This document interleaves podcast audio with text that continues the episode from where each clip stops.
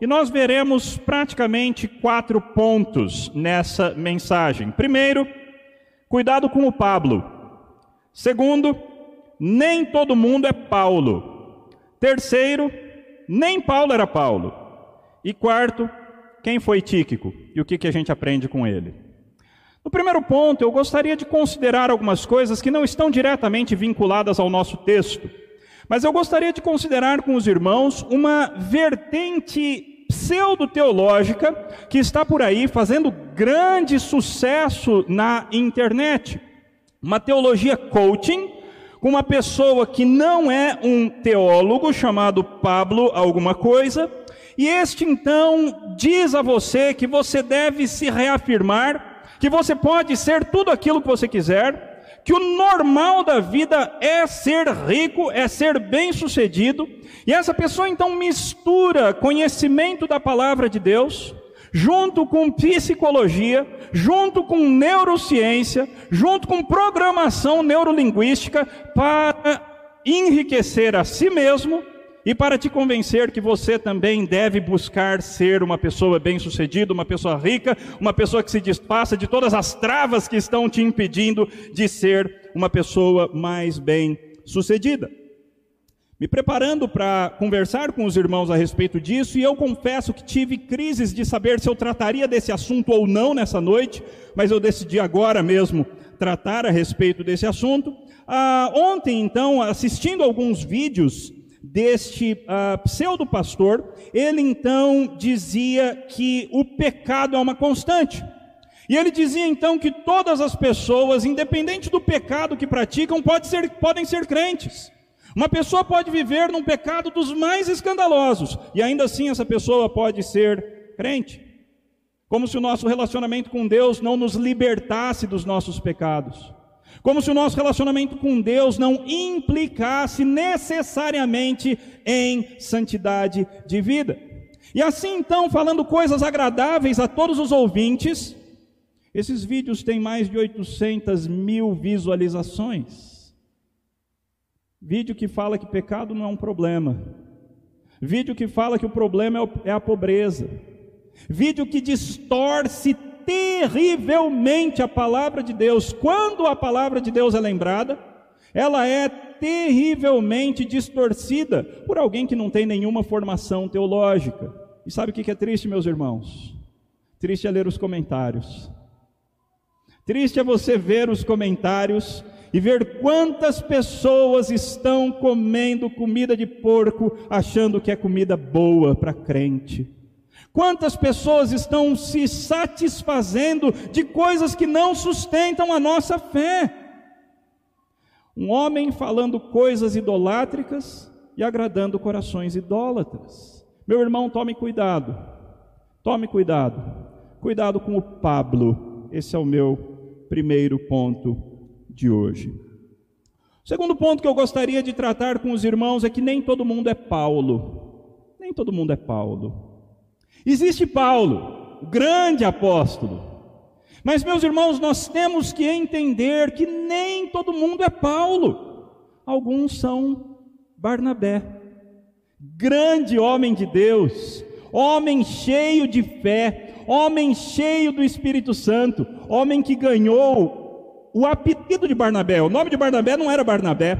Barnabé significa filho da consolação, filho do encorajamento, aquela pessoa que te ajuda quando você está precisando. E foi assim que Paulo foi, que é, foi, e foi assim que Barnabé foi atrás de Paulo. Paulo, um homem muito poderoso em palavras e em atitudes, mas um homem que estava, num certo sentido, meio à parte de tudo que estava acontecendo na igreja primitiva. Ele estava fazendo o seu ministério, mas longe dos holofotes. Então Barnabé vai até Tarso, onde mora Paulo. E ali ele então convence Paulo: Paulo, vamos lá para Antioquia.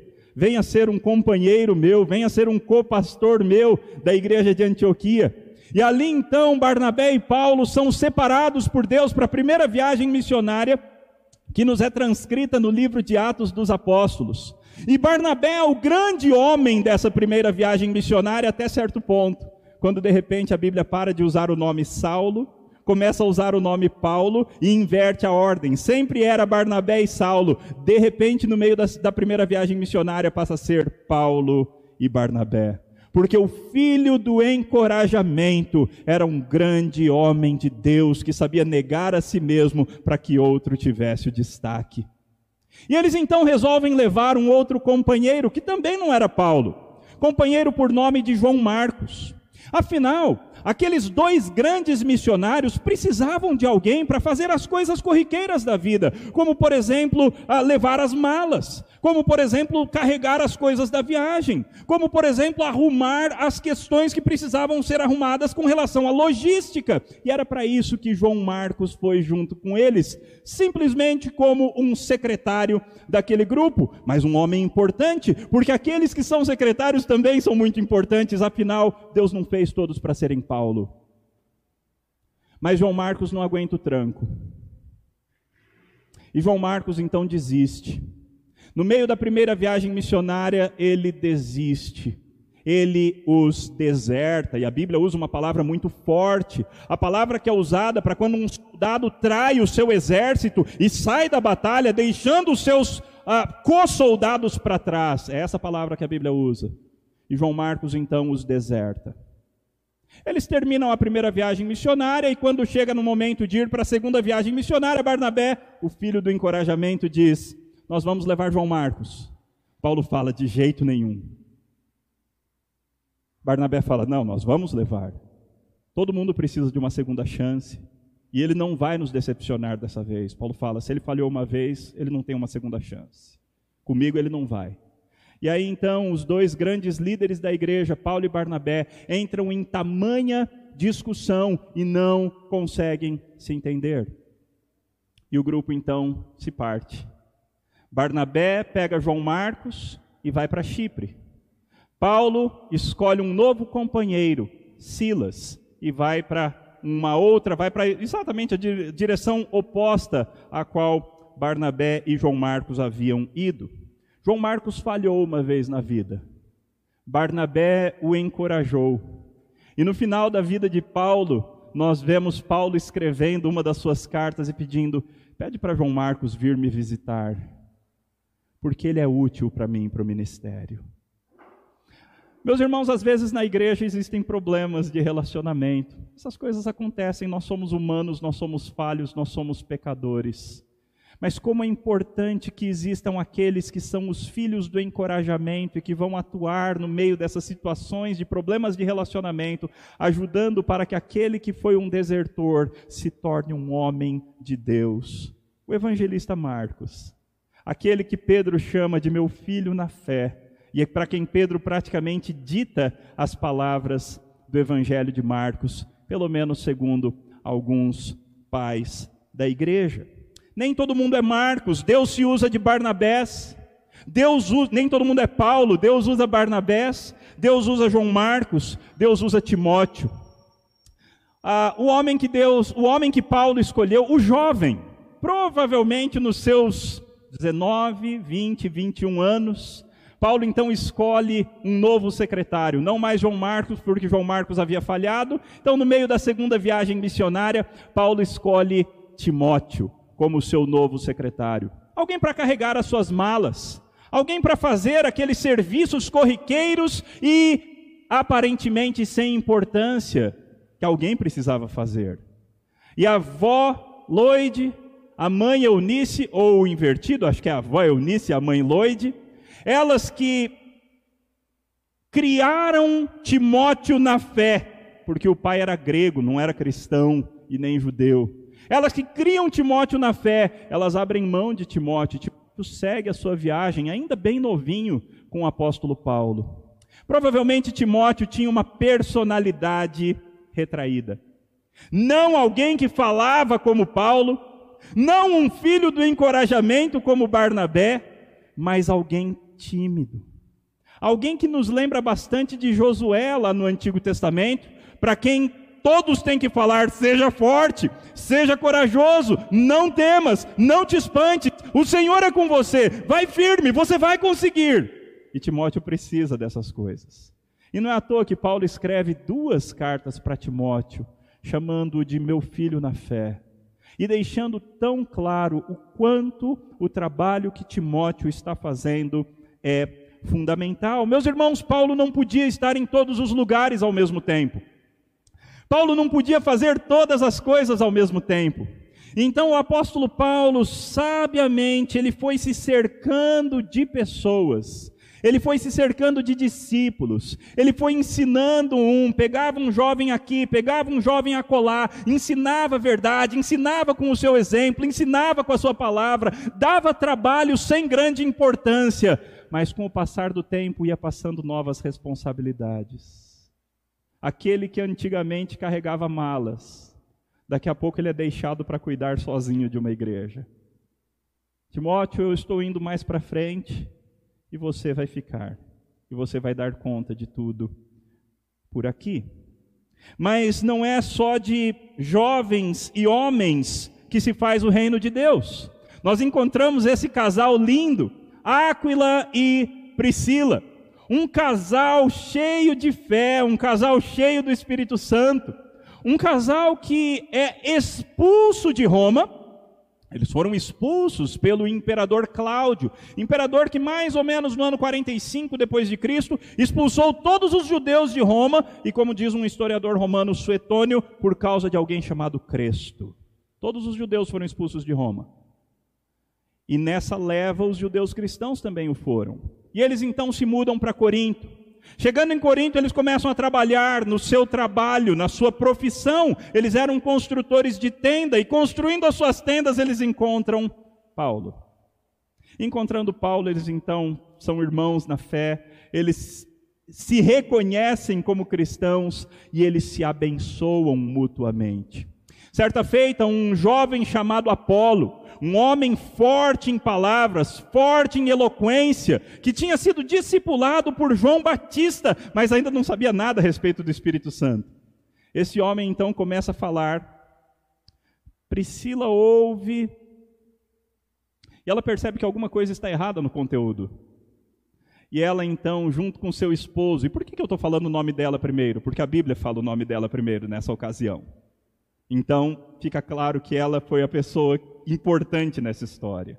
Priscila, então, ah, não desrespeitosamente, mas e não em público, mas uma hora em particular, ela e o seu marido contam para Apolo o resto da história que ele ainda não sabia. E Apolo então se torna mais um dos grandes parceiros do apóstolo Paulo. Um homem tão eloquente que por vezes o próprio apóstolo Paulo era criticado porque ele não tinha a mesma eloquência de Apolo. Nem só de Paulos se faz o reino de Deus. O reino de Deus se faz com Barnabés, o reino de Deus se faz com João Marcos, o reino de Deus se faz com Timóteo, o reino de Deus se faz com Áquila e Priscila, o reino de Deus se faz com o doutor Lucas. Médico. Você olha e você pensa, uau, um médico. Pois é, a maioria dos médicos no primeiro século eram escravos. E assim devia ser o doutor Lucas, um ex-escravo médico que havia conquistado de alguma forma a sua liberdade e que uma vez que conheceu o, que conheceu o apóstolo Paulo, nunca mais largou o apóstolo. Lucas é o homem que não largou mais Paulo. Um dos motivos, provavelmente, porque Paulo de fato precisava de um médico, de um médico particular. Afinal, ser apedrejado tomar pauladas, apanhar de varadas, não é uma coisa para qualquer um. Ter um espinho na carne. Então, um médico particular vinha bem a calhar para aquele grande apóstolo do Senhor. No final do ministério do apóstolo Paulo, ele mesmo escreve: Todos me abandonaram, somente Lucas está comigo. Sabe por quê, meus irmãos? Porque nem só de Paulos se faz o reino de Deus. No reino de Deus, absolutamente todos são importantes. No reino de Deus tem espaço para médicos, no reino de Deus tem espaço para escravos. Lembra de Onésimo, aquele que foi inútil, mas agora em cadeias tinha sido gerado para a fé, e agora Paulo pede que Filemão o receba com todo amor. O reino de Deus se faz com homens eloquentes, o reino de Deus se faz com pessoas tímidas. O reino de Deus se faz com pessoas ricas, o reino de Deus se faz com pessoas pobres, o reino de Deus se faz com homens, o reino de Deus se faz com mulheres, o reino de Deus se faz com pessoas de todos os tipos, e nós precisamos de todos no barco. Todos são fundamentais, desde que sejam fiéis ao Senhor. A partir de tudo que eu acabei de dizer, já fica claro o quanto você tem que tomar cuidado com o Pablo. Porque o Pablo quer que todo mundo seja Paulo, e nem todos são Paulo. Aliás, nem Paulo era Paulo. E por isso eu quero dizer o seguinte: nós por vezes olhamos para pessoas das Escrituras, para um Paulo, e nós dizemos: Uau! Esse homem devia ser perfeito. Esse homem não fazia absolutamente nada de errado, ele nunca ficava desanimado, ele nunca tinha nenhum problema. Esse homem é um herói na fé, eu nunca vou ser nada parecido com ele. Talvez não mesmo. Mas por outro lado, talvez você tenha uma imagem errada a respeito de quem era Paulo. Meus irmãos, ninguém é alguma grande coisa. Jesus é grande. Nós todos somos pequenininhos e Paulo também era um desses. Nós vemos, por exemplo, lá em 2 Coríntios, lemos o seguinte: Porque chegando nós a Macedônia, nenhum alívio tivemos. Isso é Paulo falando. Pelo contrário, em tudo fomos atribulados, lutas por fora e medos por dentro, temores por dentro. Já pensou nesse apóstolo Paulo? Esse é tão apóstolo Paulo quanto grande missionário do primeiro século que fazia viagens e que levou o cristianismo para todos os lugares. Meus irmãos, Paulo foi quem foi não por causa de Paulo, mas por causa de Cristo. E é ele mesmo quem nos diz: quando eu cheguei na Macedônia, eu estava cheio de lutas por fora e de medos, temores por dentro. Em outra ocasião, o Senhor Jesus Cristo precisa vir para encontrar-se com o apóstolo Paulo e animá-lo. E então Paulo mesmo, aliás, Lucas nos conta o seguinte: certa noite, teve Paulo uma visão em que o Senhor lhe disse: Não tenha medo, pelo contrário, fale e não fique calado, porque eu estou com você. E ninguém ousará lhe fazer mal, pois tenho muito povo nessa cidade. Paulo, Paulo precisava de encorajamento, meus irmãos. Paulo não era esse homem inquebrável, inacabável, que dura, dura, dura, como dizia o antigo comercial das pilhas Duracell. Paulo era gente como a gente. Paulo era um homem sujeito a fraquezas. Paulo era um homem sujeito a dificuldades. Paulo era um homem sujeito a desânimos. Nem Paulo era esse Paulo todo que às vezes nós pensamos. E ele é o primeiro a declarar que o que fez toda a diferença não foi ele mesmo, mas sim a graça de Deus com ele. Em outro lugar, lá em 1 Coríntios 15, 8, nós lemos Paulo dizendo o seguinte: Por último, depois de todos, Jesus Cristo ressurreto, é disso que ele está falando, foi visto também por mim como por um nascido fora de tempo. A palavra que ele usa aqui no grego é, é, é uma palavra que diz respeito ao aborto. É disso que ele se chama. Como por um nascido fora de tempo. Porque eu sou o menor de todos os apóstolos. Eu nem mesmo sou digno de ser chamado apóstolo, pois eu persegui a igreja de Deus. Mas pela graça de Deus, eu sou o que sou.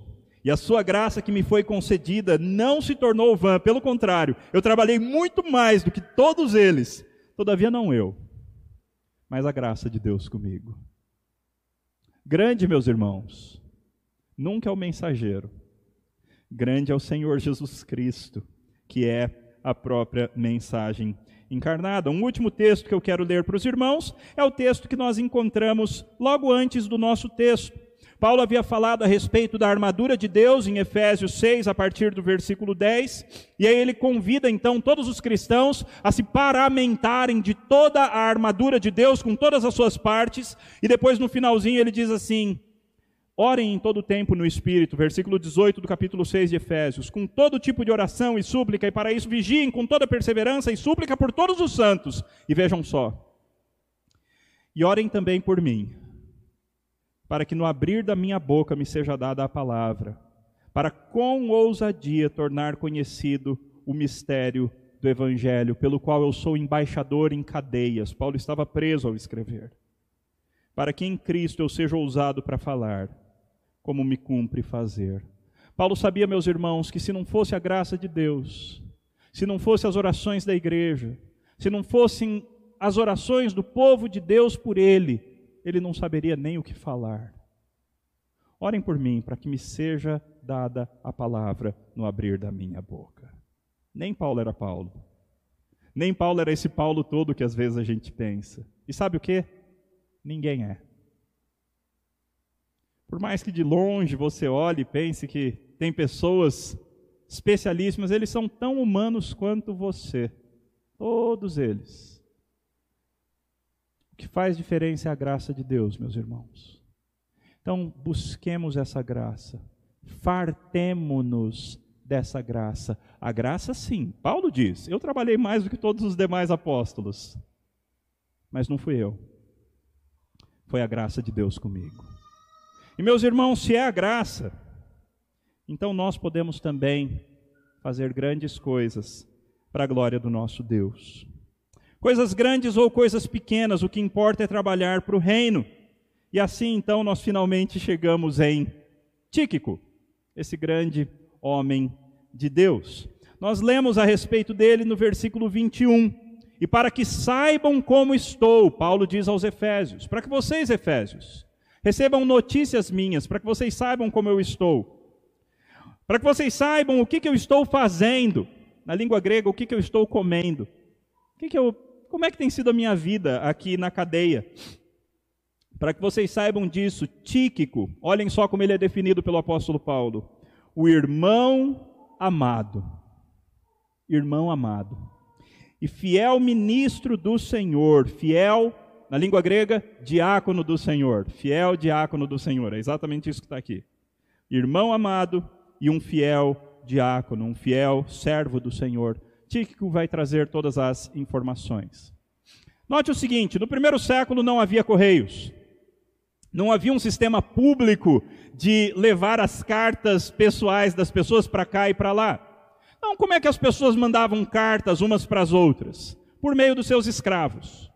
Então, eu se eu tivesse algum escravo, eu escreveria uma carta, dava na mão do meu escravo e então mandava o meu escravo lá para a casa da pessoa que eu quero que receba a minha carta.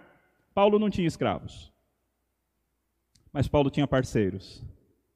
Paulo tinha homens que eram seus co-soldados, co-trabalhadores no reino de Deus. Aliás, essa palavrinha co alguma coisa, Paulo ama usar esse tipo de construção para falar desses seus companheiros de trabalho co-soldados, co-trabalhadores, companheiros, irmãos em Cristo Jesus, fiéis diáconos, fiéis ministros de Cristo Jesus. E Paulo se fazia do trabalho desses irmãos. Por vezes esses irmãos se prestavam a um trabalho simples, como entregar uma carta para o apóstolo. Não é interessante? Alguns de nós gostariam só de escrever a carta, mas ir levar a carta? Sair daqui, pegar, andar a pé, andar a cavalo, andar de, de navio, só para entregar uma carta do apóstolo Paulo? Sim, meus irmãos, para entregar a palavra de Deus por meio que Deus trouxe, veio, veio, que Deus trouxe à existência por meio do seu apóstolo Paulo e Tíquico. Tíquico é um fiel ministro do Senhor, um irmão amado, e ele fez isso com prazer. Ele não apenas levou a carta, mas vejam só o que Paulo fala no versículo 22. Eu o estou enviando a vocês, com esta finalidade, finalidade dupla. Número um, para que conheçam a nossa situação. Então, além da carta, Paulo queria que Tíquico acrescentasse mais algumas informações da vida de Paulo que Tíquico dissesse: Olha, irmãos Efésios, o, o, apóstolo Paulo tem estado assim, assim, assado. Lá na prisão, a vida dele tem sido assim. Ele tem comido isso, ele tem passado essa necessidade, ele tem precisado disso. A gente precisa orar pelo apóstolo nesse, nesse, nesse quesito específico. Era para isso que Tíquico foi. Mas não só para isso, também para um segundo motivo. E o texto diz assim: e para que ele console o coração de vocês. Pastor Paulo estava preso. Pastor Paulo estava preso e talvez essa foi a última das prisões do apóstolo. A prisão que acabou com o seu martírio pelas mãos do imperador romano. E a igreja então estava precisando de encorajamento, de força, de consolo. E Paulo então escolhe a dedo aquele que serviria muito bem para esse propósito. Nós encontramos Tíquico em outros lugares da palavra de Deus, embora às vezes não nos salte aos olhos, mas, por exemplo, nós encontramos Tíquico em, deixa eu ver se eu acho aqui, uh, nessa letrinha pequena, Atos 20, versículo 4.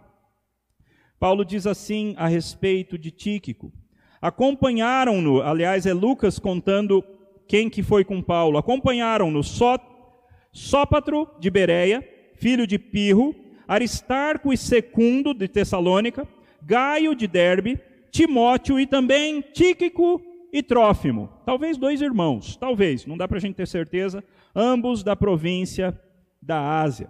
Lá em Colossenses 4, 7, nós lemos o seguinte: as cartas de Efésios e Colossenses são cartas gêmeas. Elas são muito parecidas no seu conteúdo, na sua forma. E ambas foram levadas por Tíquico para esses dois lugares, Éfeso e Colossos, juntamente com a carta de Filemão. Ok? Essas três cartas foram levadas juntas pelas mãos de Tíquico. E Paulo fala a respeito disso na carta aos Colossenses, capítulo 4, versículo 7, onde ele diz o seguinte: A minha situação, Tíquico, irmão amado e fiel ministro, agora ele acrescenta, e conservo no Senhor. Tíquico lhes dará todas as informações eu o estou enviando com o expresso propósito de lhes dar conhecimento da nossa situação e de alentar o coração de vocês. Já em Tito, meus irmãos, olhem que coisa interessante. Tito era um dos auxiliares de Paulo, um desses companheiros de ministério do apóstolo Paulo. Um que Paulo havia deixado em uma das igrejas para cuidar daquela igreja como representante do apóstolo Paulo. Mas de repente Paulo escreve o seguinte: Quando eu lhe enviar Artemas ou Tíquico, Tito 3:12, faça o possível para vir ao meu encontro em Nicópolis. Estou resolvido a passar o inverno ali. Então notem, Paulo às vezes trocava o pastor de alguma igreja que ele havia plantado ou que ele tinha alguma esfera de autoridade. Então ele falava: Olha, Tito, está na hora de você vir para ficar um pouco comigo, continuar os seus estudos, continuar o seu encorajamento, ou para me abençoar. E no seu lugar eu vou mandar ou Artemas ou Tíquico, um dos dois. Um dos dois vai ser bênção para a vida da igreja aí e finalmente nós encontramos na última das cartas escritas pelo apóstolo Paulo, segunda carta de Paulo a Timóteo, nós encontramos a última referência a Tíquico. Nós lemos o seguinte: Empenhe-se por vir até aqui o mais depressa possível, porque Demas, tendo amado o presente século, me abandonou e se foi para Tessalônica. Nem todos os companheiros ficam até o final, não é verdade? Demas foi esse que abandonou completamente o apóstolo Paulo, porque ele amou a vida presente, ele amou o mundo mais do que as coisas de Deus. Então Paulo escreve para Timóteo: Timóteo, venha o mais rápido possível, porque Demas me abandonou, foi para Tessalônica, Crescente foi para Galácia, Tito foi para Dalmácia, somente Lucas está comigo. Encontre Marcos e traga-o junto com você, pois me é útil para o ministério. Quanto a Tíquico, mandei-o para Éfeso. Quando você vier, traga a capa que deixei em Troade na casa de Carpo, traga também os livros, especialmente os pergaminhos. Alexandre o ferreiro me causou muitos males. O Senhor dará retribuição de acordo com o que ele fez. Toma cuidado com ele também você, porque resistiu fortemente às nossas palavras. Meus irmãos, tomem cuidado com o Pablo. Existem diversos falsos mestres por aí afora. E eu estou usando esse nome de uma maneira genérica, para que você tome cuidado com todos eles.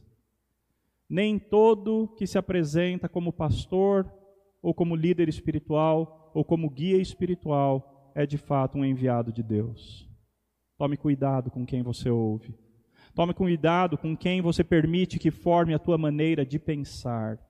Existem enviados de Satanás em pele de cordeiro, em pele de pastor. Mas, pastor, como é que eu faço para saber quem é de Deus e quem não é? Palavra.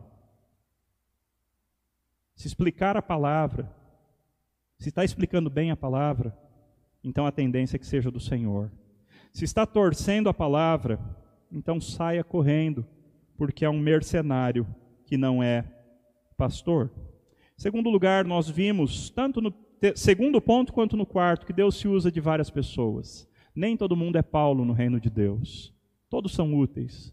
Nós precisamos de homens, de mulheres, de pessoas tímidas, de pessoas corajosas, de pessoas eloquentes, de pessoas que não falam muito bem. Nós precisamos de pessoas que, que abram as suas casas para receber outros irmãos. Nós precisamos de pessoas que invistam no reino de Deus com aquela capacidade de ganhar dinheiro que Deus deu. Nós precisamos de pessoas que façam de tudo. Nós precisamos de líderes, nós precisamos de liderados, nós precisamos dos encorajadores.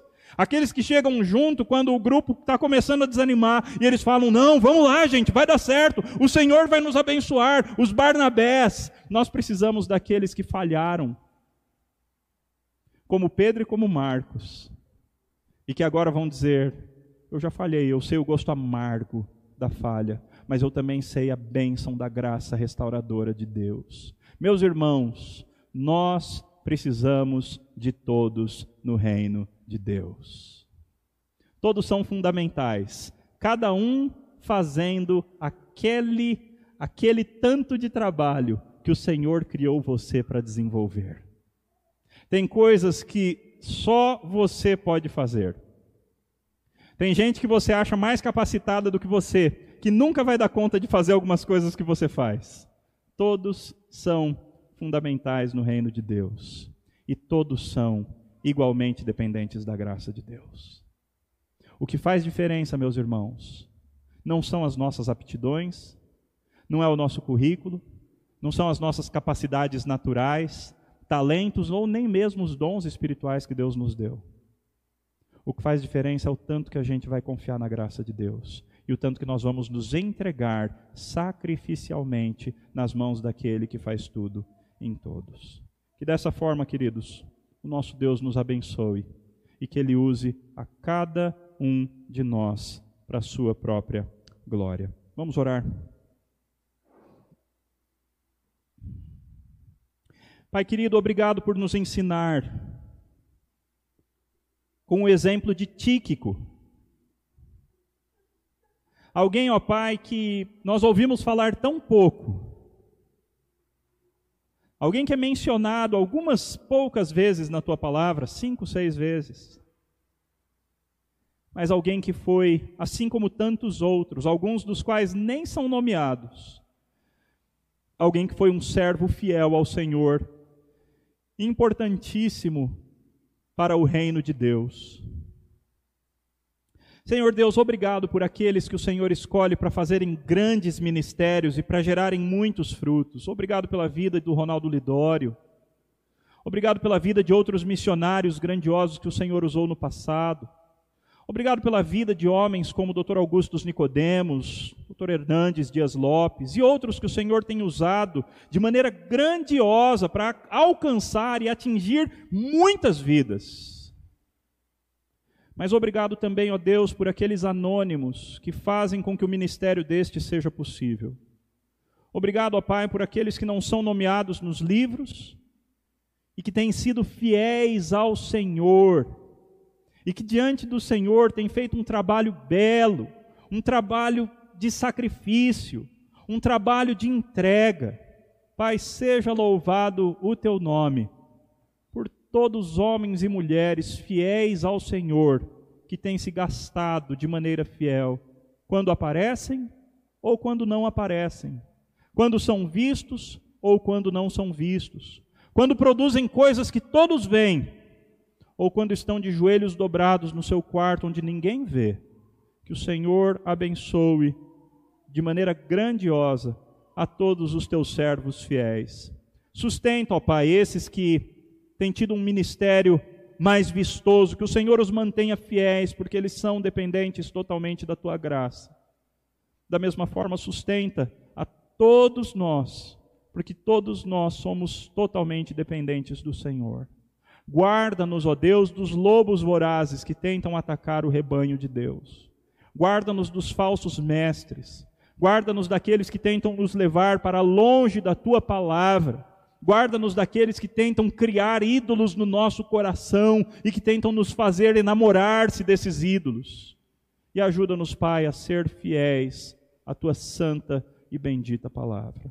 Obrigado, Pai, pela tua bondade, pela tua presença, pela tua direção das nossas vidas. Oramos no nome santo e precioso de Cristo Jesus. Amém. Meus irmãos, como uma maneira de responder a palavra de Deus pregada. Vamos entoar o hino de número 303. Nós o cantamos no domingo passado e nós vamos cantar de novo. Uma bandeira real, um pendão real, o Rei vos entregou. A todos nós.